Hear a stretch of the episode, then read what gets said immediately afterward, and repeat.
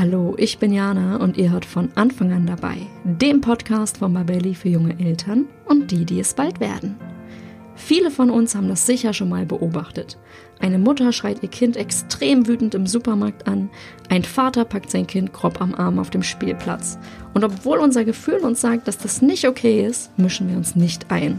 Doch warum bleiben wir still, wenn unsere Zivilcourage gefragt wäre? Was können wir überhaupt tun, wenn wir Zeuge von emotionaler Gewalt an Kindern werden? Und was ist das eigentlich, emotionale Gewalt? All diesen Fragen und vor allem auch den psychologischen Effekten dahinter gehe ich heute mit Thorsten vom Helden e.V. auf den Grund. Hört unbedingt rein in diese wichtige Folge, damit ihr, wenn es drauf ankommt, helfen könnt.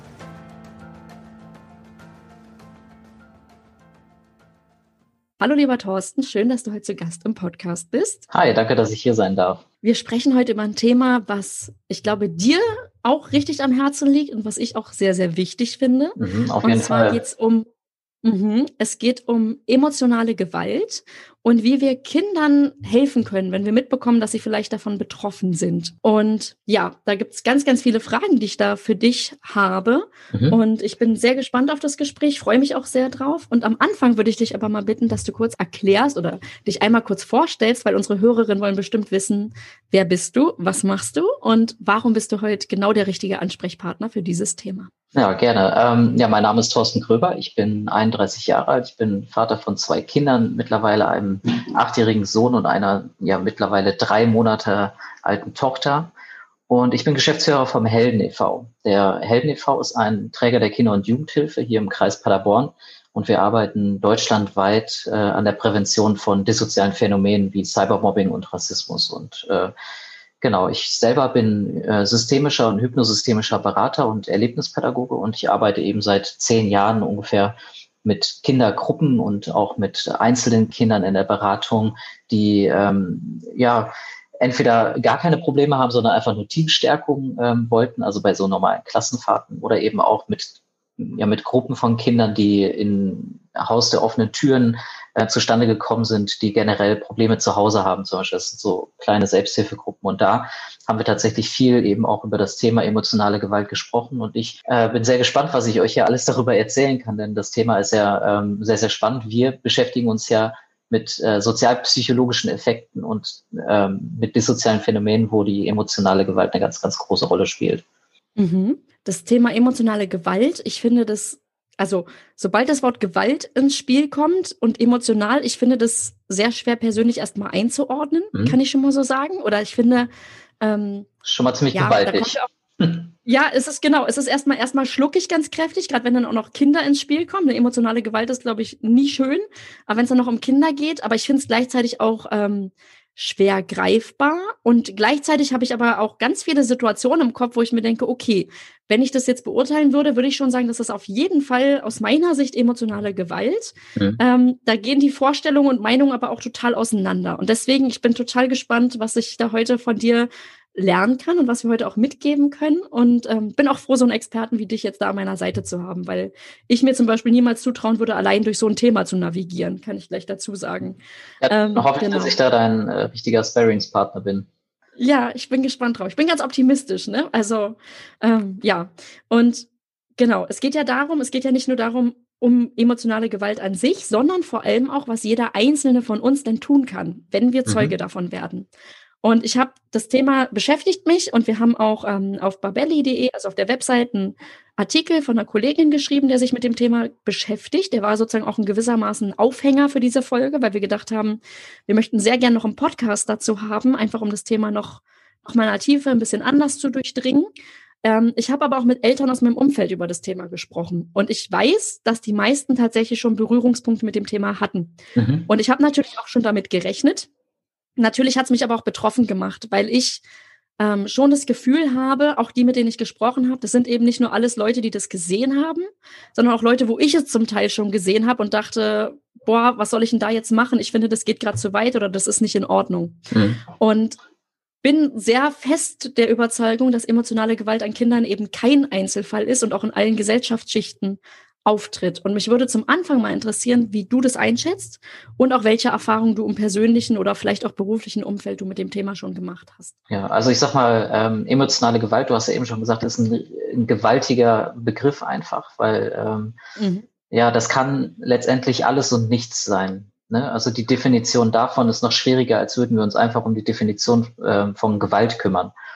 Ähm, und da kann man schon mal sagen, egal mit welcher Gruppe ich gearbeitet habe, ähm, ich habe von jedem einzelnen Kind, was ich da so hatte und auch von Erwachsenen, egal mit wem ich spreche, ähm, wenn ich da erkläre, was so emotionale Gewalt sein kann, dann würde mir jeder auch schon mal äh, zustimmen, ja, das habe ich auch schon mal erfahren. Ähm, ne, die Frage ist immer, ab wann ist es eigentlich gefährlich oder ab wann hat das Folgen? Ähm, und da würde ich sagen, ähm, wir Worum es mir immer persönlich in meiner Arbeit geht, ist eben auch um so eine emotionale Gewalt, die über einen langfristigen Raum und zwar systematisch stattfindet. Ähnlich wie in einem Mobbing-Kontext, wo man sagt, es, müssen, es ist nicht einfach nur ein Konflikt, der gerade zu lösen ist, sondern es ist ein langfristig bestehendes Muster, ähm, was da vorhanden ist, was das Ganze so gefährlich machen kann. Und wenn ich jetzt im Bekanntenkreis so Beispiele nenne, wie hast du schon mal im Supermarkt gesehen, wie jemand sein Kind angeschrien hat zum Beispiel, dann ähm, mhm. hört man sehr, sehr häufig, ja, habe ich schon mitbekommen oder auf öffentlicher Straße oder so. Das ist halt viel, wo sich schon mal viele Gedanken gemacht haben, okay, was macht man denn in so einer Situation? Und ja, das ist tatsächlich sehr, sehr schwer einzuschätzen. Ne? Also ist das jetzt gerade emotionale Gewalt oder was hat das Kind da gerade gemacht? Ich meine, mir persönlich ist auch schon mal der Kragen geplatzt, wo ich meinen Sohn auch wirklich mal angeschnauzt habe, wo ich gedacht habe, ey, das geht jetzt nicht. Und das musste auch in der Öffentlichkeit sein, weil da gerade ähm, das sollte jetzt auch gerade keine Schutzzone für ihn sein, wo ich gedacht habe, nee, mhm. ähm, zu Hause wäre es jetzt auch fehl am Platz. Ähm, ja. ne? Und mhm. da jetzt zu wissen, wie kann ich als Außenstehender damit umgehen und noch mehr erfahren, ob es gerade etwas mit, ähm, ja, mit einer langfristigen emotionalen Gewalt zu tun hat oder nicht, das ist ähm, so die Kunst dabei. Und das hat auch was mit äh, Übung zu tun, würde ich sagen. Äh, ja. Mhm. Du hast es gerade schon gesagt, also du kennst es selber von dir, dass du ähm, auch so eine Überforderungssituation hast oder denkst, boah, das geht jetzt überhaupt nicht, ich setze die Grenze jetzt sehr klar und deutlich. Mhm. Ähm, und vielleicht auch in der Öffentlichkeit, das heißt, das haben andere gesehen und haben sich vielleicht gedacht, boah, was mit dem los, geht ja überhaupt nicht, ja. Ähm, und das ist immer so ein bisschen dieses, dieses große Fragezeichen, was wir, glaube ich, alle haben, weil du hast es selber gesagt, emotionale Gewalt kann irgendwie alles und nichts sein. Und ähm, ich habe schon das Gefühl, dass viele, mit denen ich spreche, auf jeden Fall auch Situationen von sich selbst im Hinterkopf haben oder sich so ein bisschen ertappt fühlen. Also mir geht es auch gerade so, du hast gerade gesagt, du hast deinen Sohn schon mal angeschrien und dann denke ich dran, ja, ich war auch schon mal definitiv emotional ähm, so, dass man sagen kann, das war emotionale Gewalt, was ich dann meinem Sohn gegenüber gebracht habe, weil ich einfach ähm, laut geworden bin, aggressiv war oder irgendwie so ein komisches, wenn du das jetzt nicht machst, dann so und so. Ne? Also mhm. ähm, mit Erwachsenen würde ich so sicherlich nicht sprechen, die würden mir einen Vogel zeigen, aber mit meinem Kind habe ich das halt irgendwie schon gemacht. Und gleichzeitig ist es so dieses, okay, ähm, ich, ich bin doch keine, also ich bin doch nicht emotional gewalttätig gegenüber meinem Kind. So. Und jeder hat dann dieses Beispiel und sagt, ja, ich habe mein Kind letztens auch angeschrien oder ich bin da und da ausgerastet. Vielleicht ähm, war es irgendwie eine Situation, wo es generell schon schwierig war, weiß ich nicht, war auf der Beerdigung von Tante Lisbeth oder keine Ahnung was. Ich bin sowieso schon ähm, gereizt oder dünnhäutig oder jetzt auch gerade in der Corona-Krise. Ähm, wir sind alle ein bisschen dünnhäutiger als sonst und gehen vielleicht schneller irgendwie hoch.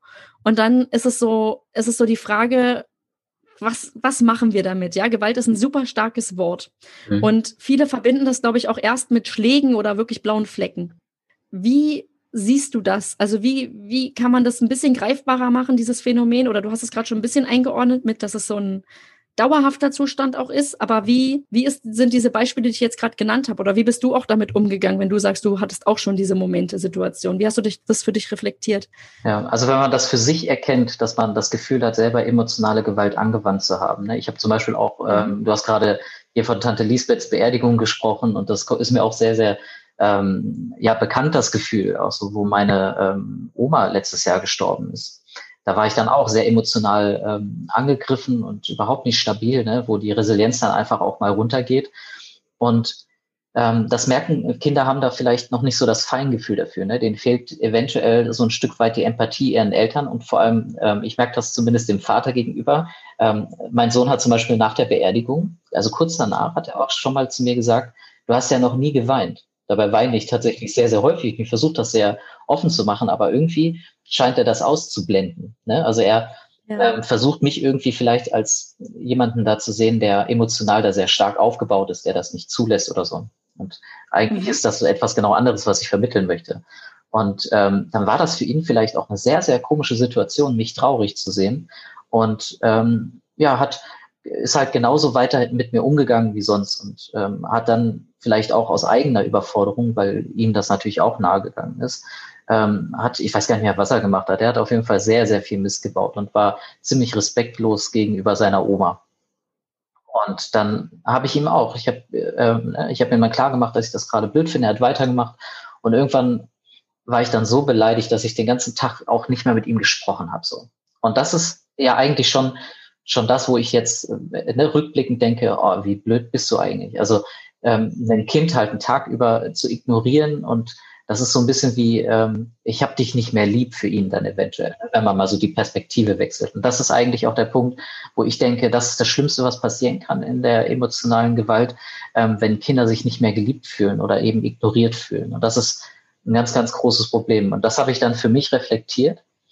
Und am nächsten Tag ähm, so aufgelöst, indem ich ihm die Situation einfach erklärt habe. Und ich finde es da sehr, sehr wichtig, dass wir nicht von unseren Kindern einfach nur verlangen, dass die lernen, sich zu entschuldigen, sondern dass wir es selbst eben auch tun, wenn wir merken, dass wir das falsch gemacht haben. Weil in dem Moment ist für ihn ähm, ne, ähm, emotionale Gewalt ist dann richtig dramatisch, wenn Kinder die Konsequenzen nicht verstehen, beziehungsweise äh, brauchen auch gar nicht nur von Kindern sprechen, sondern egal wer. Wenn ich ähm, eine Gewalt erfahre und ich verstehe nicht wieso, weil mein Handeln war doch eigentlich vollkommen in Ordnung, wie sonst auch immer. Ähm, und wenn das nicht aufgelöst wird, diese unlo dieses unlogische Verhalten, dann mhm. bleibt da was über. Dann bleiben da ähm, ja, Schädigungen oder Kränkungen. Und das ist das Problem bei der ganzen Geschichte. Da würde ich einfach nur jedem raten, ähm, sich für sich selbst dann zu überlegen. In dem Moment ist das vollkommen okay, dass das passiert ist, weil wir sind ja auch nicht emotionslos oder so und sind dann halt auch mal fremdgesteuert. Ähm, aber das Reflektieren und dann den Kindern zu verstehen zu geben oder meinem Gegenüber zu verstehen zu geben, ähm, was da gerade passiert ist und warum ich so gehandelt habe und mich dann für mein Verhalten zu entschuldigen, ist, glaube ich, das Wichtige. Mhm. Ähm, jetzt habe ich bei meiner Recherche erfahren, dass körperliche Gewalt ja nicht die einzige Form von Gewalt ist, die ein Kind erlebt. Wir sprechen auch gerade schon über emotionale Gewalt. Mhm. Ähm, das kann also durchaus sein, dass die benachbarten Eltern jetzt ihr Kind regelmäßig anschreien, mhm. aber es auch schlagen. Ähm, jetzt kann ich das nicht beurteilen oder ich erlebe es vielleicht nicht mit. Ähm, aber ich habe vielleicht ein ungutes Gefühl. Also ich merke, dass zum Beispiel viel geschrien wird. Und ich kenne es auch hier. Ich wohne hier mitten in der Innenstadt, ja. Und es gibt ja auch ein paar Beispiele, wo ich mir immer denke, ah, irgendwie habe ich ein ungutes Gefühl. Ja, ich, ich weiß nicht, was genau los ist, aber irgendwas ist für mich komisch. Und jetzt habt ihr auch einen Podcast vom Helden e.V. und euer ich würde sagen, euer Leitmotiv ist ja schon weit ein Stück Zivilcourage. Genau. Und jetzt, jetzt sage ich gerade, ich habe ein ungutes Gefühl, irgendwas passt da nicht, ja. Ähm, wie kann ich denn in diesen Modus reinkommen, indem ich vielleicht versuche, für dieses Kind einzutreten oder mal hinter die Fassade zu gucken, ohne dass ich dabei jetzt vielleicht urteile? Also wie kann ich auf diese Eltern, wo ich zum Beispiel sage, boah, irgendwas, ich habe das Gefühl, die sind vielleicht häufiger mal überfordert oder vielleicht ist da auch noch mehr am Argen. Ähm, wie kann ich da den Mut entwickeln und diese Zivilcourage entwickeln, was mir unglaublich schwer fällt, gebe ich gerne zu, mhm. ähm, da, da mal einzugreifen. Und wie kann ich das anstellen? Mhm. Man muss sich äh, quasi in dem Moment, wo du das festgestellt hast, äh, du hast gerade gesagt, ohne das zu verurteilen, ähm, man hat ja eigentlich mhm. ein Urteil getroffen, weil man ja schon, ja. Ne, weil du schon in dem Thema drinne bist, zu überlegen, wie kann ich da einschreiten. Das heißt, für dich ähm, ist aus deiner Sicht, aus deinem Norm- und Werterahmen heraus da gerade eine Grenze überschritten, wo du schon sagst, da ist irgendwas falsch. Mhm. Und ähm, dieses Urteilsfreie, das können wir einfach nicht wegnehmen. Und das ist eben auch der Punkt, wo, ähm, sobald wir sowas merken, dass der, der Norm- und Werterahmen, den wir so mit uns tragen und der eigentlich auch gemeingültig mit der Gesellschaft so mit einhergeht, ähm, wenn der ja überschritten wird und wenn da eine Grenze überschritten wird, dann ähm, müssen wir uns halt dieser Verantwortung bewusst sein. Und diese Verantwortung, die liegt da letztendlich so rum, sobald ich sehe. Das ist genauso, als würde ich durch den Wald gehen und ich sehe, dass da Müll rumliegt. Viele, die durch den Wald gehen und sehen, dass da Müll rumliegt, die ärgern sich erstmal darüber. Wer zur Hölle wirft diesen Müll dahin? Das ist doch total scheiße. Das ist schlecht für die Umwelt und ich verstehe auch nicht, wieso die Menschen sich überhaupt die Mühe geben, den dahin zu schleppen. Warum nicht direkt zum Recyclinghof oder was auch immer. Ähm, mhm. Aber die Gründe, warum das jetzt gerade passiert ist, sind erstmal total egal. Und dass ich mich darüber aufrege, ähm, bringt niemandem was, nur mir erstmal schlechte Gefühle. Und ähm, da ist jetzt eine Verantwortung da, weil ich habe das soziales Verhalten gesehen. Und ähm, das ist eigentlich schon eine ganz gute Übung zu sehen, okay, da ist zwar ein persönlicher Konflikt und da ist Müll, der da rumliegt, also irgendwas ähm, Objektives. Ähm, jetzt zu sehen, es geht eigentlich nur darum zu überlegen, was kann ich jetzt dafür tun, damit ich erstens mein meinem Gewissen etwas Gutes tun kann und zweitens eben auch der Welt oder diesem Kind, was da vermeintlich äh, ja an emotionaler oder psychischer oder physischer Gewalt leidet. Wie kann ich da helfen? Und mhm. ähm, diese Verantwortung zu übernehmen, das ist erstmal eine Entscheidung, die getroffen werden muss. Und ähm, das, ne, das ist so dieser Teil, den ich eben schon bereits vorgegeben habe, man muss das üben. Und deswegen habe ich auch gerade dieses. Beispiel mit dem Müll gegeben, weil üben macht man ja meistens erstmal mit Kleinigkeiten, wo es nicht wehtun kann. Mhm. Und das ist, glaube ich, etwas, wir beschäftigen uns, ne, wir heißen ja Helden e.V. Das heißt, äh, wir kümmern uns darum, dass die Menschen sich Gedanken darüber machen, wie kann ich ein, eine Heldin oder ein Held werden. Und ähm, das ist eins davon. Also zu sehen, dass da jemand Hilfe braucht und dann eine Entscheidung erstmal zu treffen, kann ich helfen oder kann ich nicht helfen. Und ähm, das würde ich auch erstmal so stehen lassen. Das ist schon mal ein sehr, sehr schwieriger Schritt und dann zu überlegen. Und wenn ich mich dazu entscheide zu helfen, dann muss ich natürlich überlegen, wie kann ich das machen. Und ähm, wenn ich mit den Kindern so durchgehe, was ein Held oder eine Heldin für die ausmacht, dann ist etwas, was meistens immer übereinstimmt, und das ist ein Held oder eine Heldin, ist hilfsbereit. Und Hilfsbereitschaft zeigt man, indem man Präsenz zeigt.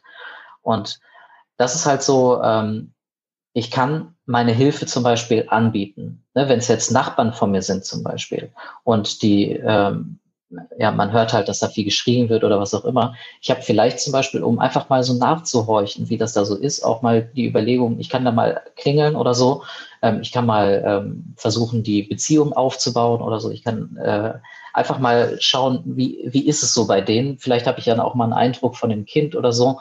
Ähm, sind die schüchtern, kommen die offen auf mich zu? Ähm, weil viele Kinder, die unter emotionaler Gewalt leiden, sind ja ähm, recht depressiv, die sind introvertiert, die sind zurückhaltend oder genau andersherum sehr, sehr auffällig. Also dass sie selber sehr aggressiv und gewalttätig wirken ähm, und äh, grenzüberschreitend. Und das sind halt so Dinge, die kann ich schon mal, äh, schon mal austesten und zumindest sagen, mhm. wenn es irgendwie im Gespräch aufkommt, ey, wenn ihr mal irgendwas braucht oder wenn ihr Hilfe braucht oder wenn, die, wenn ihr mal weg wollt und die Kinder mal zu uns kommen sollen, dann ähm, könnt ihr mich gerne ansprechen. Also das ist, glaube ich, in dem Kontext erstmal sehr wichtig. Mhm.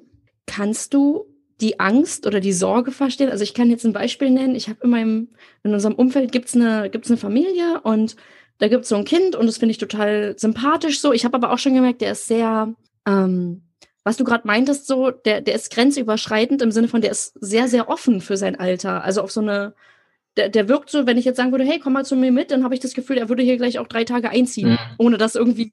Also, und ich habe schon gedacht, so, hey, eigentlich wäre das voll schön, den mal irgendwie zum Essen hier zu haben.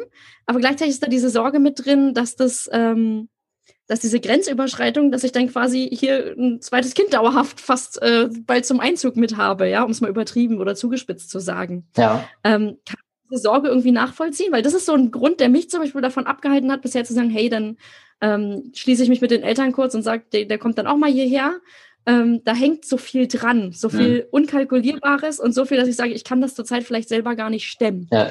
Ähm, was wäre denn da ein Weg, da eine Verantwortung, nicht einfach die Verantwortung weiter rumliegen zu lassen, aber gleichzeitig sich auch selber ein Stück weit sozusagen ähm, abzugrenzen? Weil ich kenne das von mir, ich bin sehr sensibel dann und dann sind meine, sind die Probleme meiner Umwelt plötzlich auch ganz intensiv meine. Mhm. Aber manchmal habe ich ja schon so viel mit meinen eigenen Problemen zu tun, dass ich das dann nicht auch noch leisten kann. Also Hast du da einen Rat für mich? Ich kann, ich kann das sehr, sehr gut nachvollziehen, weil mein Sohn vor, ähm, also vor der Corona-Krise im Sommer, das war dann vor zwei Jahren, hat er mhm. auch von draußen vom Spielen, wir haben hier so eine große Wiese direkt gegenüber vom Haus und ähm, da hat er auf einmal halt mit einem Nachbarsjungen gespielt, den kannten wir überhaupt nicht. Der war auch irgendwie zwei Jahre älter als er und den hat er dann mitgebracht und ähm, haben dann hier geklingelt und wollten was zu trinken haben, kein Problem. Ich habe dann auch gefragt, wie ist denn dein Name? Also habe versucht, ihn so kennenzulernen. Da habe ich genau dasselbe festgestellt, was du da gerade gesagt hast. Der wäre am liebsten direkt reingekommen, hätte mit uns zusammen gegessen, ähm, hätte, ne, es war kurz davor, dass er auch sagt, ey, kann ich nicht bei euch schlafen oder so. Ähm, also schon sehr, sehr ähm, offen. Und wo ich dann ihm auch erklärt habe, nee, das geht leider nicht. Ähm, wir können das aber gerne irgendwann mal hinkriegen. Was aber dazu gehört, ist, dass wir deine Eltern einfach mal kennenlernen. Das ist für mich immer persönlich sehr, sehr wichtig, ähm, das Umfeld einfach immer zu erforschen, bevor ich mein Kind mit jemandem alleine lassen, dessen, ähm, ja, dessen Einfluss ich noch nicht kenne. Denn ähm, das Elternhaus hat nun mal einen sehr, sehr großen Einfluss. Und gerade jetzt zum Beispiel in der Corona-Krise kriegt man auch sehr, sehr häufig mit, wenn Kinder dann ähm, ja miteinander spielen oder so, und dann werden ja auch bestimmte Meinungen ähm, ne, weitergetragen. Ja. Zum Beispiel. Also mein Sohn hat auch schon gehört, dass dann irgendjemand äh, gesagt hat, ja, der und der hat aber gesagt, dass Corona eine große Weltlüge ist. Und oh, ich, mhm. ja, genau, und ich glaube das aber nicht. Und dann hast du direkt ein Thema, alles klar. Das hat er auf jeden Fall nicht von mir. Dann müssen wir mal gucken, mit, ne, mit wem hat er denn da mhm. gespielt? Und das sind so Dinge, da sind halt verschiedene, ähm, ne, ich, ich habe jetzt schon öfters vom Norm- und Werterahmen gesprochen, das ist ein großer Bestandteil unserer Arbeit. Wir arbeiten mit Gruppen immer an deren ähm, Normen und Werten. Wir lassen die immer darüber sprechen, analysieren, sind die vernünftig, sind die ähm, zielführend, sodass keine dissozialen Phänomene zugelassen werden können. Und das ist ja, Normen und Werte findet man überall und die sind überall unterschiedlich. Das ist so mhm. von Haus zu Haus also die werden teilweise deckungsgleich sein, aber es gibt immer noch mal so unterschiedliche Regeln und andere ähm, Bräuche oder ähm, ja, ja, Handhabung mit bestimmten Situationen. Und da mhm. ist es einfach so, das kannte ich noch nicht bei diesem Jungen, der einfach mitgebracht wurde. Ich wusste nicht, ähm, hat er schon mal Gewalt erfahren, weil das kann einfach auch dazu führen, dass ähm, wenn die alleine im Kinderzimmer sind oder so, dass Sachen gemacht werden, die für diesen Jungen total selbstverständlich sind die für mich aber überhaupt nicht gehen. Ähm, ne, wie zum Beispiel sich ausziehen oder was auch immer. Ähm, ja. ne, ist jetzt überspitzt gesagt, aber das ist ja auch durchaus äh, kein Einzelfall, also von dem ich gerade irgendwie spreche. Deswegen würde ich da jedem einfach mal raten, wenn ihr da ein ungutes Gefühl habt und ihr kennt bereits nur das Kind und das ist schon ein sehr seltsames Verhalten, was ihr da wahrnimmt, dann solltet ihr dafür Sorge tragen, dass ihr die Eltern auf jeden Fall kennenlernen und ähm, bevor ihr die Kinder vor allem alleine irgendwie über einen längeren Zeitraum miteinander spielen lasst. Ja, ähm, ja, jetzt kann ich dazu sagen, ich habe die Eltern auch schon so ein bisschen kennengelernt und versucht ins Gespräch zu kommen. Und mhm. du hast es gerade Werterahmen ne, genannt. Und da habe ich ja. halt gemerkt, okay, auch da ein ungutes Gefühl einfach, ne? Man weiß nicht genau, was da, was da los ist, aber auf jeden Fall kein, kein Gefühl, dass man sagt, ja, ähm, das passt in dem Sinne oder beziehungsweise man merkt einfach, da, da gibt es Probleme. Mhm. Und ähm, da, da hinzugehen, ja, und da unter die Oberfläche zu schauen, ist was, wo ich sagen würde, okay, da, da sollte auf jeden Fall, da, wenn keine Profis schon da irgendwie am Werk sind, sind die auf jeden Fall vielleicht irgendwie ganz, ganz notwendig. Jetzt werde ich aber entfernten Bekannten ja nicht sagen, hey, ähm, Leute, ich habe irgendwie das Gefühl, euer Kind ist total ähm, grenzüberschreitend oder ziemlich strange drauf. Ähm, und ihr seid vielleicht auch ein bisschen überfordert. Das sage ich ja nicht. Ne? Ich, ich denke mir, das hat mein Urteil, wie du schon meintest, gebildet. Und ähm, dann liegt das Thema weiter rum und immer wenn ich die sehe, habe ich auch so ein schlechtes Gewissen und denke so, boah, irgendwie, irgendwas müsste ich tun, aber ich weiß auch nicht was. Ähm, ich finde das super schwierig, ja. Also ich ähm, finde es sehr schwer, da, da irgendwie einen vernünftigen Umgang mitzufinden. Weil, wie gesagt, meine Angst ist, ich will, ich will nicht die, die ganz tief liegenden Probleme vielleicht zu meinen machen, ähm, will aber gleichzeitig, dass die nicht alleine damit sind, ja. Und ähm, das finde ich ist ein sehr, sehr krasser Balanceakt ist ja auch wirklich so, dass wenn du ähm, irgendwie nichts Erkennbares siehst, wo man einschreiten müsste, ne? also wenn man nur weil ein Kind den ganzen Tag jetzt Süßigkeiten essen darf oder sowas, ja, ähm, das entspricht vielleicht nicht unseren Regeln hier zu Hause, aber deren, okay, das ist dann halt so. Und ähm, wenn ich mein Kind dahin schicke, dann äh, muss ich damit rechnen, dass das vielleicht auch passiert, dass sie die ganze Zeit Süßigkeiten futtern. Das ist aber halt etwas, ähm, das kann ich ganz schlecht regulieren. Aber bei Sachen, die mich halt persönlich ähm, stören oder wo es mir wirklich auffällt, wir machen das hier so, äh, oder dass man äh, da schon einen Einfluss hat. Und äh, ansonsten kann ich einfach nur sagen, ähm, da muss man eventuell den Mut aufbringen und bestimmte Dinge ansprechen, wenn einem wirklich was auffällt, mal nachfragen. Ähm, oder das ist so dieser klassische Trick, wenn man sagt, ähm, ne, dieses, ein Freund von mir hat das und das Problem. Mhm. Ne? Ja. Wenn ich mit den Eltern auch ins Gespräch gehe und sage, ey, ich habe letztens das und das erlebt, ähm, und das fand ich schon sehr, sehr merkwürdig. Und dann einfach auch mal zu gucken, wie reagieren die darauf? Finden die es auch merkwürdig oder ist das dann schon, nee, bei uns ist das ganz normal, das ist auch so.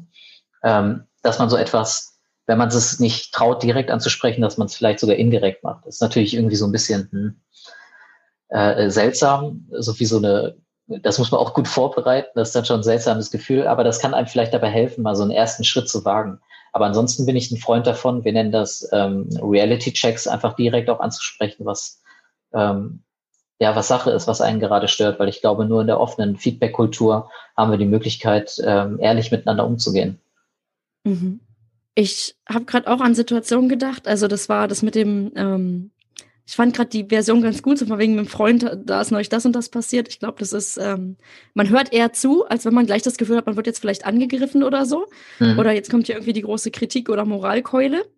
Ähm, jetzt ist es so, äh, ich in meinem Umfeld, oder ich habe es ja, ich habe ja mit anderen Eltern für diese Folge gesprochen und fast jeder hat eben diese Situation gehabt, die du vorhin auch berichtet hast, so Eltern, die ihr Kind im Supermarkt anbrüllen oder ähm, wirklich beleidigen oder auch wirklich Androhung von körperlicher Gewalt. Das habe ich auch schon mal erlebt. Da habe ich dann tatsächlich auch was gesagt, mhm. weil ich das ähm, richtig krass fand. Das Kind war noch ziemlich klein.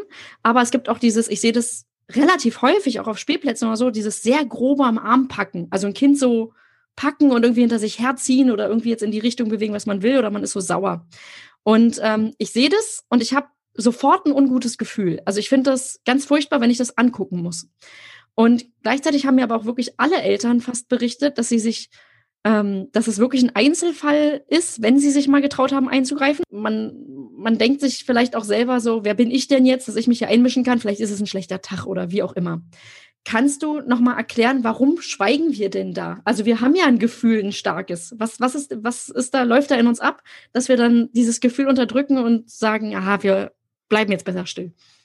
Äh, das wäre jetzt auch eine Frage an mich gewesen. Was ist denn das, was dich daran hindert, ähm, ja. das zu sagen? Ich meine, ne, die Frage ist, was, was ist denn so, also was kann auf mich zukommen, wenn ich der Frau oder dem Mann jetzt gerade sage, dass ich das ähm, nicht gut finde, dass das Kind so an dem Arm angepackt wird?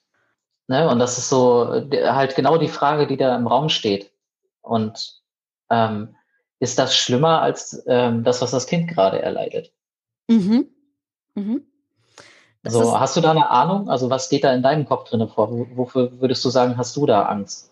Also ich finde, das ist sehr situationsabhängig. Wenn ich zum Beispiel hier in mhm. Berlin unterwegs bin ähm, und ich bin mit meinem Kind unterwegs, das ist der erste Unterschied, ist mein Kind mit dabei oder nicht? Ähm, mhm. da ist es auch immer dieses Abwägen, will ich jetzt, dass mein Kind diesen Konflikt, der vielleicht ähm, härter wird, irgendwie miterlebt? Und bei mir, ich mache zum Beispiel auch einen sehr starken Unterschied, ob das eine Frau ist oder ob das zum Beispiel ein betrunkener Kerl ist. Das, das ist zum Beispiel der erste Unterschied. Also es ist zum Beispiel selber Angst, selber irgendwie jetzt in gewalttätigen Konflikt verwickelt zu werden. Das ist, glaube ich, so ein bisschen, so ein bisschen das, das sind diese, diese inneren Konflikte, die dann in mir ablaufen. Ja, und Angst ist halt auch genau das Thema, was da ähm, häufig eine Rolle spielt. Und die Angst ist aber auch wahnsinnig wichtig. Ne? Wie du ja gerade schon gesagt hast, es gibt bestimmte Umstände, die ähm, auch gefährlich werden können, ne? für mich oder für mein Kind gerade. Mhm. Und äh, ich erkläre das, ne? wir gehen auch oft immer so, ähm, ich mache mit Kindern gerne so ein Spiel, wo ich denen sage, alles klar, ihr sagt jetzt mir mal alle Heldinnen und Helden, die ihr so kennt, aus Comics, aus Videospielen, aus euren echten Leben, egal wen ihr so kennt. Und dann sammeln wir das alles. Und dann lasse ich die ähm, bestimmte Attribute dahin schreiben. Was macht einen Held oder eine Heldin aus? Ne, welche Fähigkeiten haben die, die ihr da so gesammelt habt? Ja, Laseraugen, die können fliegen, die sind stark, die sind schnell, die ähm, sind mutig, die sind hilfsbereit. Viele schreiben dann aber auch, ähm, die äh, sind angstlos, ne, haben keine Angst. Und dann, ge und dann gehen wir das mal so durch. Stimmt das? Haben die keine Angst? Also egal, wen wir jetzt mal so ähm, so hiervon nehmen, ne? Batman zum Beispiel. Hat er Angst? Und dann sagen viele Kinder direkt, nee, hat er nicht. Und dann sage ich doch, der hat Angst. Der hat tierische Angst ähm, vor Verlust. Der hat seine Eltern verloren. Mhm. Und ähm, deswegen hat er sich auch dazu entschlossen, ähm, anderen Menschen zu helfen. Und wenn, und dann äh, unbesiegbar steht er auch zum Beispiel. Und egal welche Helden wir jetzt durchgehen, die sind alle besiegbar und die haben alle Angst. Und wenn wir das Ganze mal umkehren und dann mal fragen, wer von denen in diesen Filmen hat denn keine Angst und glaubt, er sei unbesiegbar? Die Bösen. Also sind das die mhm. Bösewichte. genau. Und was passiert mit denen zum Schluss? Die verlieren. Und das ist halt ganz, ganz wichtig, ressourcenorientiert zu arbeiten, zu verstehen, dass diese Angst, ähm, die mich daran hindert, jetzt irgendwo einzuschreiten, ja total wichtig ist. Aber wenn ich das Gefühl habe, dass da trotzdem was am Argen ist, dann habe ich trotzdem die Möglichkeit, ja ähm, bestimmte Dinge zu tun. Also entweder ich ähm, kann, habe das zum Beispiel häufiger bei einer Person auch beobachtet auf demselben Spielplatz, dann ähm, wäre meine persönliche Meinung, ich würde dann auf jeden Fall auch mal ähm, der Polizei Bescheid geben. So, damit ich für mich eben auch ge gesagt habe, alles klar, ich möchte da was dran tun. Und wenn ich mich selber traue, dann einzuschreiten, dann würde ich hingehen und dann, ähm, das habe ich auch schon gemacht, weil ich dieses am Arm zerren auch absolut nicht ab kann. Ähm, da war ein Vater, der hat, war einfach überfordert in der Situation und das Kind ist dann einfach so stur liegen geblieben. Mhm. So hat, ne, und der hat dann auch am Arm gepackt und gesagt, nee, du kommst jetzt mit. Ich bin dann zu ihm hingegangen und ähm, habe ihm gesagt, Entschuldigung, darf ich dir ähm, oder Ihnen mal einen Tipp geben? Mhm. Und er hat mich auch ziemlich verdutzt angeguckt und dann äh, gesagt, ja, ne, was ist denn? Und dann habe ich ihm gesagt, wenn du deine Tochter auf den Arm nimmst, dann ähm, liegt die auch nicht auf dem Boden, die kommt direkt mit und das sieht für andere Leute nicht so ähm, äh, halt nicht so krass aus. Mhm. und dann habe ich ihm direkt noch gesagt, und das hat noch was Positives, ähm, dein Kind wird direkt getröstet, weil am Arm halten immer für Kinder meistens sehr schön ja. ist. Und das war halt ein, ähm, einfach nur ein Tipp, das hat er dann auch sofort gemacht und das sieht für, und, also für Umstehende sofort anders aus. Ja. Mhm. Und ne, ich, ich kenne die Situation, so mitten im Supermarkt, alles klar, mein Sohn legt sich dahin, weil er irgendwas nicht kennt und fängt an rumzuheulen. So, alles klar. Ja, ne, und ähm, so, wir hatten ja im Vorfeld auch schon mal gesprochen, Kinder weinen ja nicht ohne Grund. Ja. Und ähm, für die ist das jetzt in dem Moment irgendwie, kriegen die was nicht, was für die aber gerade das Wichtigste auf der Welt ist. Und wenn es für uns nur eine ganz kleine Banalität ist.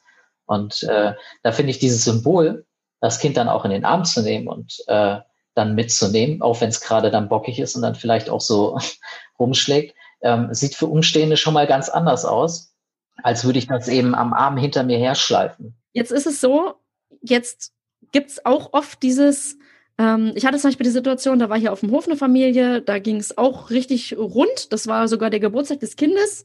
Und der Vater ist massiv ausgeflippt und hat dieses Kind quasi in die Ecke gedrängt und dann richtig auf es eingeredet und den dann auch so gezogen oder so. Ich fand, es war so eine Art Drohung im Sinne von, hey, wenn das jetzt hier nicht rund läuft, dann erwartet dich irgendwas, was gar nicht gut ist. Und das haben wir mhm. und dann meinte die eine Nachbarin zu mir, boah, sie hat jetzt so ein schlechtes Gewissen, dass sie nicht sofort irgendwie was getan hat. Ähm, und dann kam aber auch gleich wieder von anderen dieses, man darf sich halt da gar nicht einmischen oder ist halt ein anstrengender Tag äh, oder wir können das ja gar nicht beurteilen, wie es überhaupt dazu gekommen ist. Und eigentlich waren das halt alles Ausreden und ich glaube, das wussten auch alle, weil wir haben ja gesehen, erstens, wie es dazu kam. Definitiv. Zweitens wissen wir ja auch, wie, wie wir bei schlechten Tagen reagieren. Und dass wir dann selber auch ein schlechtes Gewissen haben, hat ja einen Grund, nämlich weil wir wahrscheinlich wirklich zu weit gegangen sind. Und dieses, man darf sich nicht in die Erziehung einmischen, du hast ja eigentlich vorhin schon die Frage gestellt, nämlich, ist es jetzt schlimmer, wenn ich den Erwachsenen das Gefühl gebe, dass seine, seine, sein Umgang mit dem Kind gerade nicht in Ordnung ist, als für das Kind, was das gerade erlebt? Ähm, das ist ja. eine sehr, sehr gute Frage, um mich da selber so ein bisschen an meine Werte zu erinnern. Aber wie kann ich denn da vielleicht standhalten und sagen, nee, mein innerer Kompass ist hier aber gerade stimmig und ähm, ich bleibe jetzt dabei, auch wenn die anderen das vielleicht zu relativieren versuchen, um eben nicht diese blöde Verantwortung, die da gerade rumliegt, aufnehmen zu müssen. Ja, also erstmal würde ich den, würde ich jedem Elternteil, ne, zu dem Vater, der da gerade das Kind in die Ecke gedrängt hat, wo alle anderen das mitbekommen haben, immer sagen, wenn es irgendwie Maßnahmen gibt, die zu besprechen sind, was gerade schiefgelaufen ist, dann bloß nicht vor den anderen Kindern und auch nicht vor anderen Eltern oder so. Das ist so eine Art, ähm, das ist wie so ein Gesichtsverlust für die Kinder. Also so, oh. Ähm, also das würde ich immer in einem getrennten Raum machen und sagen, ey, ich habe das gerade beobachtet. Mein Sohn zum Beispiel hatte ihren Geburtstag gefeiert.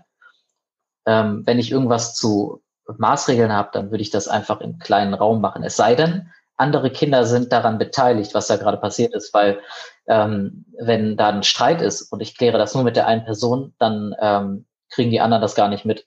Das, also das wäre, ist blöd. Ne? Für mich ist immer so die Devise, wenn ähm, jemand öffentlich beleidigt wird, sollte man sich öffentlich entschuldigen, ähm, damit, damit der Schaden auch überall wieder begrenzt wird. Wenn ich aber persönlich jetzt gerade eine Grenze überschritten habe, dann ähm, mit einer einzelnen Person zum Beispiel, also wenn ähm, dieser Konflikt eben nur zwischen dem Vater und dem Kind da war, dann würde ich das getrennt machen und generell auch was so Standpauken an, äh, angeht, einfach aus so einem Kontext rausziehen. Und für die anderen Eltern, die da drumherum stehen, ähm, das ist halt immer so, ähm, wenn ich beschreibe auch, was ich von einem guten Freund oder einer guten Freundin verlange, ist es, ähm, eben nicht nur eine Loyalität, die zu allem dem stehen, was ich da so tue, sondern ich verlange eben auch eine, ein ehrliches Feedback.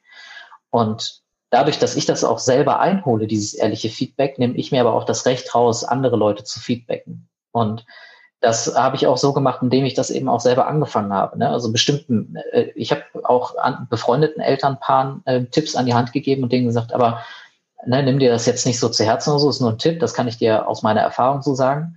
Ähm, das ist übrigens so das Geheimwort Tipp, ne? Das ist so nicht, du musst das so machen, sondern ich kann dir einen Tipp geben.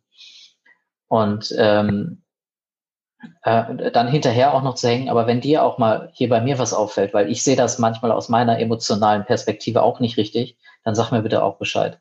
Das ist halt so direkt, ähm, okay, du hast zwar gerade von mir ein konstruktives Feedback bekommen, aber ich bin auch bereit, selber welches aufzunehmen. Das macht ähm, das Aufnehmen von Feedback viel, viel einfacher, als würde da jemand stehen wie ein Prediger oder so, der dann halt sagt, das und das sollt ihr nicht tun.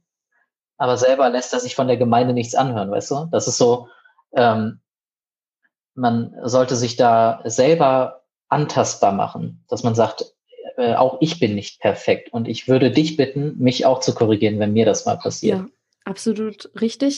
Ähm, du hast vorhin gesagt, es gibt Situationen, da würdest du sogar sagen, da das wäre sozusagen ein Fall für die Polizei. Ähm, mhm. Und oder eben dieses Ansprechen im Sinne von, ich, ich je nachdem, wie ich das sozusagen anstelle, haben wir jetzt verschiedene Beispiele gehabt, wie man das machen kann, selbst wenn man sich natürlich dabei schwer tut. Wir haben aber auch gelernt, Helden, ja, die kennen eben Angst und das Gefühl ist berechtigt und da müssen wir eben gucken, mhm. ähm, dass wir die Verantwortung trotzdem aufnehmen. Jetzt gibt es trotzdem diese Glaubenssätze in uns. Zum Beispiel, das kenne ich auch von mir, neben die Erziehung, in die an, anderer mischt man sich nicht ein, das habe ich gar nicht so intensiv. Da bin ich, da stehe ich ein bisschen drüber, weil ich mir denke, doch, wenn es zu weit geht, dann kriege ich das schon hin und denke mir, das ist dann auch keine Erziehung mehr für mich. Das hat nichts mit Erziehung zu tun. Wenn ich mein Kind schlecht behandle, sondern das ist dann einfach ein Verhalten, wo ich sage, okay, da, da muss man schon was machen. Aber was ich von mir sehr wohl kenne, ist dieser Glaubenssatz, was wird sich denn schon ändern, wenn ich jetzt die Eltern anspreche? Klar, du hast es sehr wertschätzend gemacht mit diesem, hey, das sieht viel netter aus, wenn du dein Kind nicht über den Spielplatz schleifst.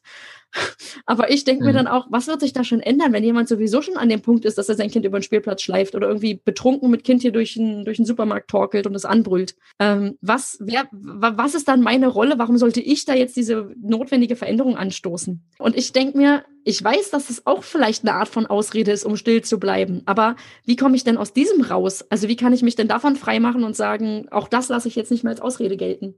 Ähm, jedes Mal, wenn du einschreitest und mit den Menschen dann ins Gespräch gehst und wo du eben aus dieser Bystander-Rolle, so nennen wir die ja, herausfällst, zeigst du Präsenz. Und ähm, da kann ich dir ein Buch empfehlen, ähm, das ist Stärke statt Macht von ähm, Heim Omer und Arist von Schlippe. Da geht es um das Thema neue Autorität. Damit beschäftigt sich auch tatsächlich die Polizei derzeit ähm, mit dem Thema. Also wie gehe ich mit Macht, äh, Gewalt, Autorität und Respekt um? Und da ein großer Punkt, eine Säule dieser neuen Autorität ist die Präsenz. Die habe ich eben schon angesprochen. Und dadurch, dass du Präsenz zeigst, ähm, löst man eins aus. Die Menschen reflektieren sich selber noch viel mehr. Also ähm, wenn du durch den Supermarkt gehst und du kannst halt alles Mögliche machen und die Leute, die sagen nichts, mhm. dann scheint ja alles in Ordnung zu sein dann scheint das, was ich da tue, auch irgendwie seine Berechtigung zu haben. Also das ist das Gefühl, was ich haben kann. Ich kriege ja gar nicht mit, haben die eigentlich gerade Angst, mich anzusprechen oder so? Oder äh, was auch immer. Ne? Die, die brauchen ja ein Feedback. Die, wenn ich dann da hingehe und sage, ey, kann ich Ihnen irgendwie behilflich sein, auch wenn ich gerade ähm, sehe, boah, der packt jetzt aber sein Tier gerade richtig rabiat an. Wenn ich aber hingehe und sage, kann ich Ihnen bei irgendwas helfen, dann weiß die Person, oh, warum fragt er mich das? Mhm. So, das führt sofort dazu, dass die Situation reflektiert hinterfragt wird. Und ich werde wahrscheinlich hören, nee, nee, ich brauche keine Hilfe oder so. Aber er weiß, er wird beobachtet. Mhm. Und das ist eins, was wir verstehen müssen, ähm, dass diese Kleinigkeiten einfach dazu führen, dass vielleicht auch in anderen Situationen die Person gehemmt wird, dadurch zu wissen, okay, das könnte jetzt hier auch jemandem einfach auffallen. Und ähm, das, das lasse ich da höre ich auf. Und das kann natürlich dazu führen, das ändert nichts daran, dass vielleicht zu Hause in, in, einem, in so einem unbeobachteten Raum das Ganze weitergeht. Aber man hat zumindest dafür gesorgt, dass das Kind nicht in einer öffentlichen Umgebung so gekränkt wird.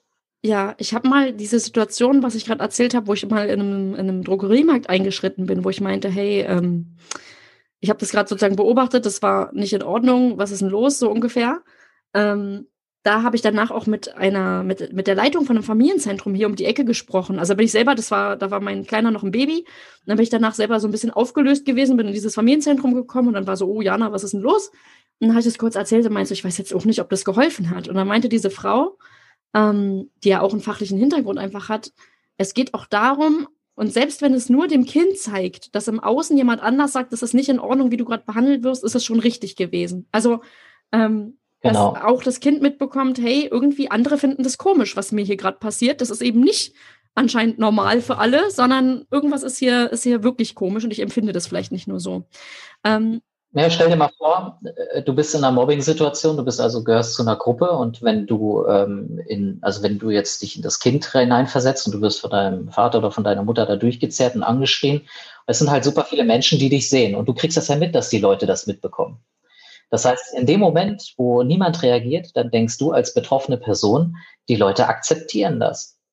Und das ist ein Problem, wenn ich weiß, dass das Verhalten, was mich aber gerade verletzt, akzeptiert wird, und zwar von der gesamten Gesellschaft, von der Gruppe, in der ich hier lebe, dann ist der Ausweg so hoffnungslos. Wenn da aber jemand ankommt, der das zwar toleriert, aber eben sagt, dass das nicht in Ordnung ist, beziehungsweise der da einschreitet, ähm, es ist halt ganz anders. Viele Menschen denken, Akzeptanz und Toleranz sind dieselben Dinge, aber aus der Sicht von einer betroffenen Person ist das was Unterschiedliches. Denn in dem Moment, wo es nur toleriert wird, ist noch die Hoffnung da. Ähm, dass sich was ändern kann. Das ist ganz, ganz wichtig, vor allem in Mobbing-Prozessen übrigens, mhm. für, ähm, also um zu verstehen, warum es so wichtig ist, selbst wenn ich nicht einschreiten kann als, ähm, ja, als Mitschüler oder Mitschülerin, kann ich trotzdem später hingehen und sagen, ey, ich sehe, dass du hier fertig gemacht wirst, ich finde das nicht gut, ich weiß aber momentan gar nicht, was ich dagegen tun soll. Ja. Das hilft der Person ungemein. Mhm. Ähm, ganz interessant. Ich habe gerade, ja, Akzeptanz, Toleranz, diese Unterscheidung fand ich gerade sehr, sehr spannend. Und was du gerade gesagt hast mit dieser Hoffnungslosigkeit, die sich einstellt, wenn alle das sozusagen einfach hinnehmen. Du hast vorhin mhm. einen Fachbegriff benutzt, Bystander-Effekt. Kannst du das ja. einmal kurz erklären? Ihr habt da ja auch eine Podcast-Folge drüber gemacht, aber das ist ein psychologischer Effekt. Mhm. Was steckt dahinter? Ähm, kannst du das kurz zusammenfassen? Ja, der, der ist recht einfach zu erklären. Der Bystander-Effekt ähm, ist, wenn man es runterbricht, einfach umso mehr Leute um einen Unfall drumherum stehen, desto geringer ist die Chance, dass irgendjemand hilft. Ja. Das besagt der Effekt letztendlich. Und ähm, das hat einfach was damit zu tun. Ähm, ich mache das gerne an einem Beispiel aus, auf einer Autobahn zum Beispiel, wenn da rechts ein Auto liegen geblieben ist und da jemand davor steht, dann fahren so viele Menschen an diesem, äh, an diesem Auto vorbei, dass jeder sich eventuell denkt, okay, da wird schon irgendjemand helfen oder er hat vielleicht die Polizei gerufen oder so. Ich bin jetzt gerade nicht notwendig. Passiert das aber auf einer Landstraße oder so, hier bei mir in Hövelhof, dann ist die Chance sehr, sehr hoch, dass die Person, die dran vorbeikommt, mal kurz anhält und fragt, ob äh, schon die Polizei gerufen wurde, ob man gerade helfen soll. Ähm, weil ich die einzige Person bin, die gerade helfen kann. Das heißt, die Verantwortung, die da gerade auf der Straße liegt, die ähm, ist ganz klar, liegt die bei mir, weil ich sie gefunden habe. Ne? Ich habe ja heute schon mal darüber gesprochen. So, ich habe sie gesehen, die Verantwortung. Ähm, jetzt ist nur die Frage, will ich sie nehmen oder nicht? Und wenn es keinen anderen gibt, dann ähm, ist die Wahrscheinlichkeit viel höher, dass ich sie nehme. Ja, das heißt aber auch, wenn es viele sind, das ist eigentlich fast problematischer, weil alle denken, die liegt rum, irgendwer hat sie schon aufgenommen, passt schon. Wie komme ich denn da genau. raus? Also das, da, das wird, auch wenn ich jetzt sagen würde, nee, ich wäre nie so, ich werde wahrscheinlich so sein oder die meisten Leute sind nun mal so, das ja. ist einfach ein Phänomen, ja. Ähm, wie kommen wir denn da raus? Was können wir denn da tun, ja, um aus dieser Stache rauszukommen? Indem wir uns über den Bystander-Effekt bewusst sind, zum Beispiel. Das macht schon was klar mit mir. Das ist auch ein äh, Konzept, was Philipp Zimbardo ist ja unser Schirmherr, einer der berühmtesten Sozialpsychologen, die es so gibt. Ähm, der hat damals das Stanford Prison Experiment durchgeführt, 1971. Und äh, das ist manchen vielleicht ein Begriff. Ich weiß nicht, ob ihr hier Shownotes habt oder sowas. Da kann man das ja, ähm, ja, da könnt ihr das verlinken. Mhm. Ähm, und der hat das 1971 durchgeführt. Und das ist ja krass, ne? Die haben ähm, Studenten eingeladen zu diesem Experiment. Die kriegen dafür Geld und ähm, die wurden dann aufgeteilt in Wärter und Häftlinge. Und ähm, ich, ne, es gab ganz viele, brauchen wir jetzt nicht großartig drüber sprechen, haben wir auch eine Podcast-Folge zu gemacht. Und was krass war, ist, dass die Menschen, man muss verstehen, 1971, absolute Hippie-Zeit, wo man nie gedacht, da wollte niemand Wärter sein in Stanford. Und dann haben die ähm, trotzdem durch diese Regeln, die da geherrscht haben, durch diesen Normen- Werterahmen, der über dieses Experiment vermittelt wurde, sind die in kürzester Zeit gewalttätig geworden. Mhm. Und da musste das Experiment abgebrochen werden. Und zum 30-jährigen Jubiläum, so Richtung 2001, 2002 war das, glaube ich, hat BBC das versucht nachzumachen. Mhm. Die wollten das replizieren, dieses, äh, dieses Experiment, und haben einen riesen Aufwand betrieben, haben alles Mögliche gemacht. Und bei denen war es so, dass quasi die Wärter und Häftlinge miteinander Karten gespielt haben. Ähm, und die sind dann zu Zimbardo hingegangen, haben gefragt, ey, was zur Hölle ist hier schiefgelaufen? Du hast dein Experiment doch garantiert gefaked. Und er hat da gesagt, nee, ich habe das nicht gefaked, aber wir können gerne gucken, woran es gelegen mhm. hat. Und dann haben die halt herausgefunden, dass 80 Prozent der Leute das ähm, Experiment von Zimbardo bereits kennen. kennen. Ja. Und na, natürlich, wenn ich weiß, dass das zu sowas Krassem führt, dann lasse ich es erst gar nicht zu. Und das ist der Gedanke, warum wir mit sozialpsychologischen Experimenten auch in unseren Schulworkshops ähm, arbeiten, um den Kindern bestimmte Effekte einfach erfahrbar zu machen, um sich dann, ähm, wenn es in einer ungeschützten Umgebung irgendwie stattfindet, dagegen wehren zu können. Ähm, und deswegen, also alleine, dass wir jetzt hier über den Bystander sprechen und dass die eure Zuhörerinnen, eure Zuhörer ähm, das mitbekommen, können sie sich jetzt schon deutlich mehr da Gedanken darüber machen und sich einfach die Frage stellen, wenn sie mal in einem großen Bereich sind, wo viele Menschen sind und da braucht jemand Hilfe, können sie sich die Frage stellen, oh, ähm, warum ist es jetzt so wichtig, vielleicht einzugreifen? Weil die Wahrscheinlichkeit, dass es jemand anderes tut und vom Bystander-Effekt nicht weiß, ähm, sehr, sehr hoch ja. ist. Mhm. Ja, jetzt kennen wir also diesen Bystander-Effekt ähm, als eine Hürde, die uns passiv bleiben lässt. Und da habe ich übrigens nochmal einen ganz interessanten ähm, Punkt. Ich habe nämlich noch darüber nachgedacht. Wir hatten gerade dieses Beispiel. Ähm, mir persönlich fällt es fast schwerer, bei bekannten Personen ähm, was zu sagen, wenn ich das Gefühl habe, dass emotionale Gewalt oder so. Also wenn ich zum Beispiel Freunde habe und die, ähm, ich hatte mal das Beispiel, ich habe mit Eltern gesprochen, die haben das Beispiel genannt, dass ähm, die alle irgendwie, war so ein, mehrere Kinder treffen sich zu Hause, spielen zusammen, die Eltern sind irgendwie auch da, weiß ich nicht, ob es ein Kindergeburtstag war oder so, ähm, Kleinkinder. Und das eine, das Geburtstagskind ist irgendwie leicht eskaliert oder hat sich irgendwie nicht so verhalten, wie die Eltern das anscheinend gern gehabt hätten. Und haben die Eltern das Kind einfach ins Zimmer gesperrt und haben sich dann seelenruhig mit an den Tisch gesetzt und das Kind war in diesem Zimmer und hat die ganze, die ganze Bude zusammengebrüllt. Und alle saßen da sehr betreten und wussten überhaupt nicht, wie sie mit dieser Situation umgehen sollen. Und weil das ja nun auch Freunde mhm. oder Bekannte sind, ist die Hürde oder dieses, oh Gott, die finden mich vielleicht total merkwürdig oder wenn ich das jetzt sage, wer weiß, was das für einen Einfluss auf unsere zukünftige Beziehung hat oder so. Ähm, das ist der Knack. Genau, das ist diese Hürde, so von wegen, wenn ich ja. denen jetzt sage, wie daneben ich die Aktion gerade finde, dann ähm, weiß ich nicht, was das für einen Einfluss hat.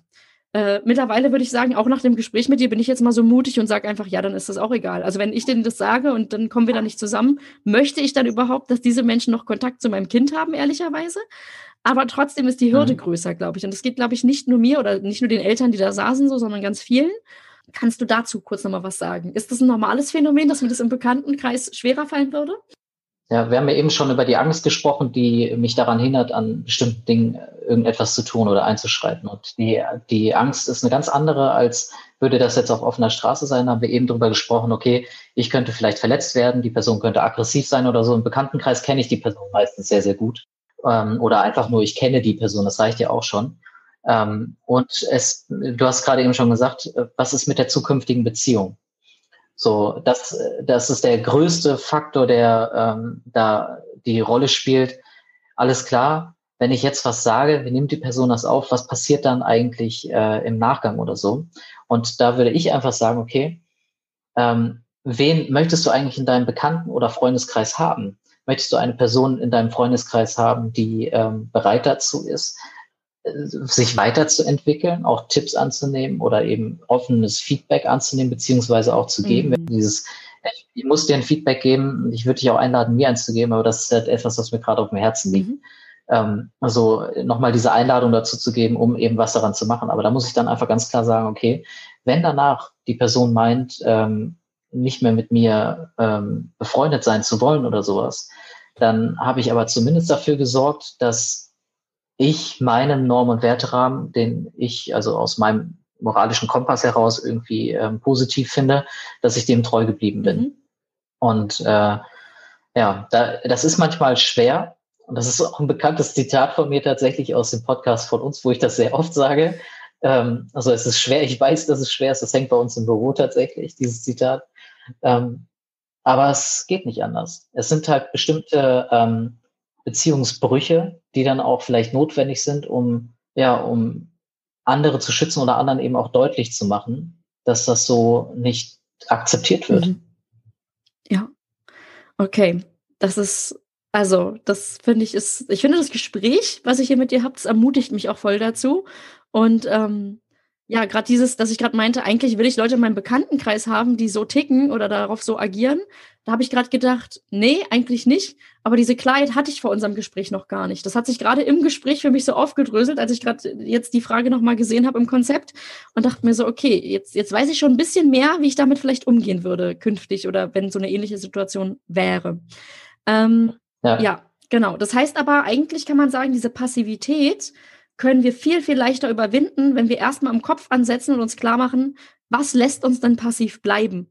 Weil wir dann ganz konkret auch sagen können, ach so, ja klar, das ist diese Angst, aber ich muss mir jetzt Folgendes klar machen und dann kann ich weitergehen. So, und das, ob das nun Bekannte oder Fremde sind, ähm, gibt verschiedene Ängste, aber wie gesagt, wir können uns da, da ganz viel bewusst machen, uns auch psychologische Effekte, Phänomene vielleicht ähm, zu Nutzen machen, die uns eigentlich auch passiv eher werden lassen. Und dann kommen wir da schon echt ein ganzes, ganzes Stück weiter. Ähm, ja, absolut. Ja, super interessant. Okay, jetzt würde ich gerne noch wissen, ähm, jetzt sind wir, wir haben gesagt, emotionale Gewalt auch ist ein Massenphänomen. Das ist kein Einzelfall, das brauchen wir uns nicht irgendwie schön zu reden, sondern es gibt es in allen Gesellschaftsschichten, wir sind davon alle betroffen. Ähm, und die Grenze ist zwar schwierig abzustecken, aber vermutlich haben die meisten von uns schon irgendwas getan, was in diesem Bereich fällt. Ähm, mhm. Jetzt ist es aber so, ich habe schon das Gefühl auch gehabt, dass viele das schon auch noch so ein bisschen bagatellisieren oder sagen, ja, passiert. Ne? Ähm, was können wir denn tun, auch als Gesellschaft und auch jeder einzelne von uns, damit wir emotionale Gewalt wirklich auch als ein Problem anerkennen? Also auch, dass vielleicht ähm, konstruktive Hilfe, Unterstützung in so einen Fokus kommt und ähm, das auch wegkommt von Verurteilung, darum geht's ja nicht, aber dass man sagt, emotionale Gewalt ist ein Problem und was können wir denn tun, ähm, um damit irgendwie umzugehen oder um da auch Betroffenen irgendwie zu helfen. Und zwar nicht nur den Kindern, sondern auch den Eltern, weil ich schon glaube, dass ähm, die Eltern damit ja auch nicht fröhlich sind mit so einem, also ich glaube, niemand möchte so eigentlich sein. Zumindest kann ich das für mich selber sagen. Ich möchte nicht die Art mhm. sein, wo andere sagen, boah, was, wie geht die denn wieder mit ihrem Kind um, aus irgendeiner Überforderung heraus? Ja, also man kann erstmal, ähm, ne, ich habe ja am Anfang gesagt, dass ich hypnosystemischer Berater bin. Mhm. Und in der Ausbildung ähm, in der Hypnose lernt man ähm, ressourcenorientiert und wertschätzend zu arbeiten. Und da ist ein Grundgedanke wichtig, der ist erstmal sehr, sehr schwierig, aber man kann davon ausgehen, dass wenn Kinder auch, ähm, oder egal wer irgendwie in einer Beziehung zum Beispiel ähm, ja aus meiner Sicht falsch handelt und äh, auch emotionale Gewalt anwendet, ähm, sollte ich davon ausgehen, dass die Person aber schon irgendwie versucht, ihr Bestes zu geben, also, in, also aus ihrer Situation heraus. Die Frage ist jetzt, warum schafft sie nicht noch mehr? Und ähm, dann eben auch zu schauen, ähm, da steht nicht nur die emotionale Gewalt im Vordergrund, sondern da vielleicht ist die emotionale Gewalt, die da rauskommt, ja auch nur ein Symptom. Vielleicht liegt das Problem ganz woanders. Und wir sind ja alle die meisten von uns sind ja keine Therapeuten und wir sind auch erst, selbst wenn ich eine therapeutische Ausbildung gemacht habe, bin ich erst Therapeut, wenn ich auch den Auftrag bekomme. Und ähm, es ist nicht meine Aufgabe, da hinterher zu haken oder so. Aber ähm, mir persönlich hilft das schon mal, mich davon abzugrenzen, okay, ähm, die Person ist nicht emotional gewalttätig, sondern die Person zeigt emotionale Gewalt, weil etwas anderes noch dahinter steckt. Mhm.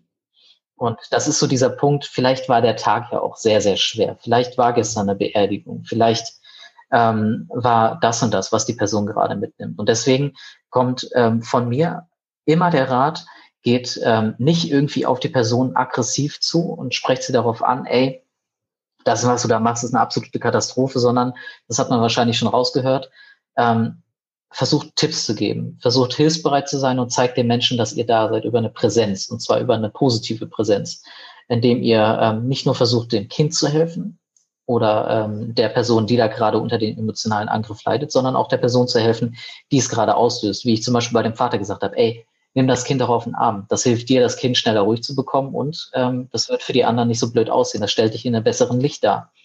Das sind ähm, man muss immer beide Seiten im Blick haben und die Person nicht für das verurteilen. Da sind wir bei dem Urteil, was du heute auch schon angesprochen hast, ähm, was sie da tut, sondern zu verstehen, warum tut sie das.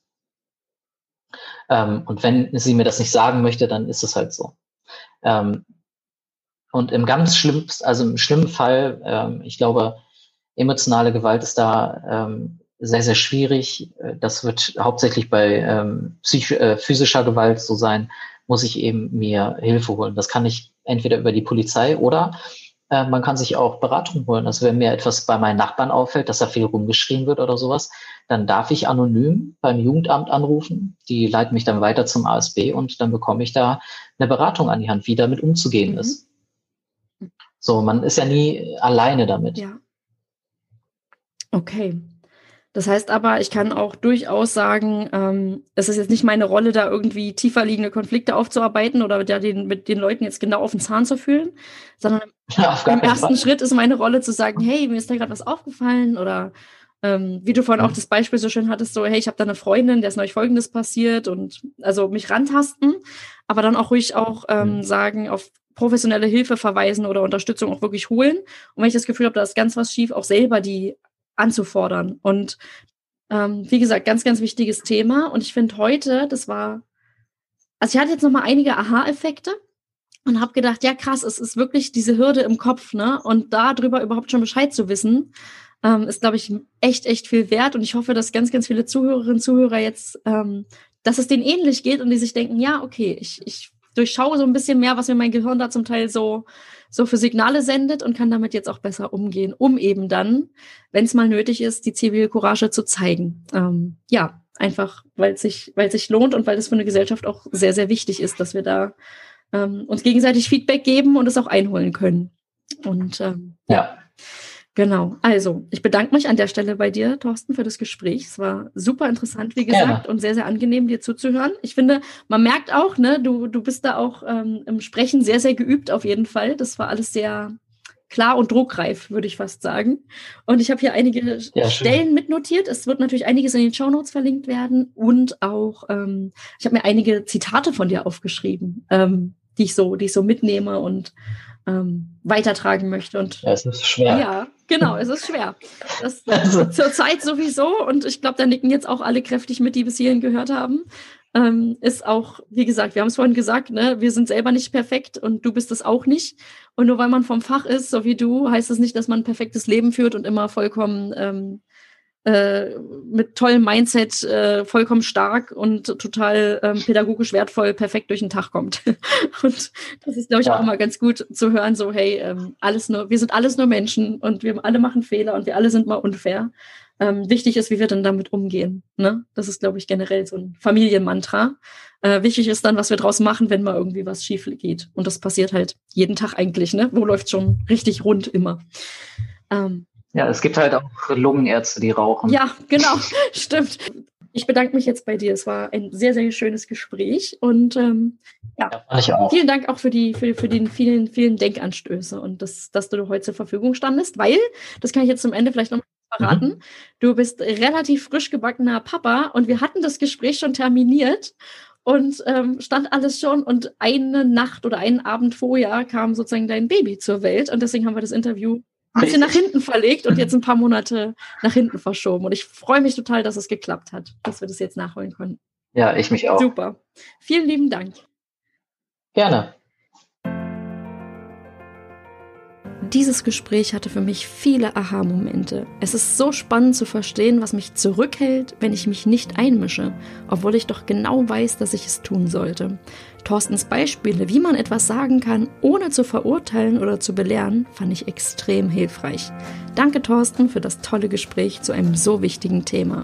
Mich hat das Interview auf jeden Fall darin bestärkt, mir ganz genau zu überlegen, wie ich in den geschilderten Situationen künftig reagieren kann. Da diese Folge aber nur ein erster Schritt sein kann, lege ich euch nochmal die Shownotes ans Herz. Da gibt's mehr Infos zum Thema. Bleibt mutig, eure Jana. Wenn euch der Podcast gefallen hat, dann abonniert ihn bei iTunes, Spotify oder wo auch immer ihr uns hört, um keine neuen Folgen mehr zu verpassen.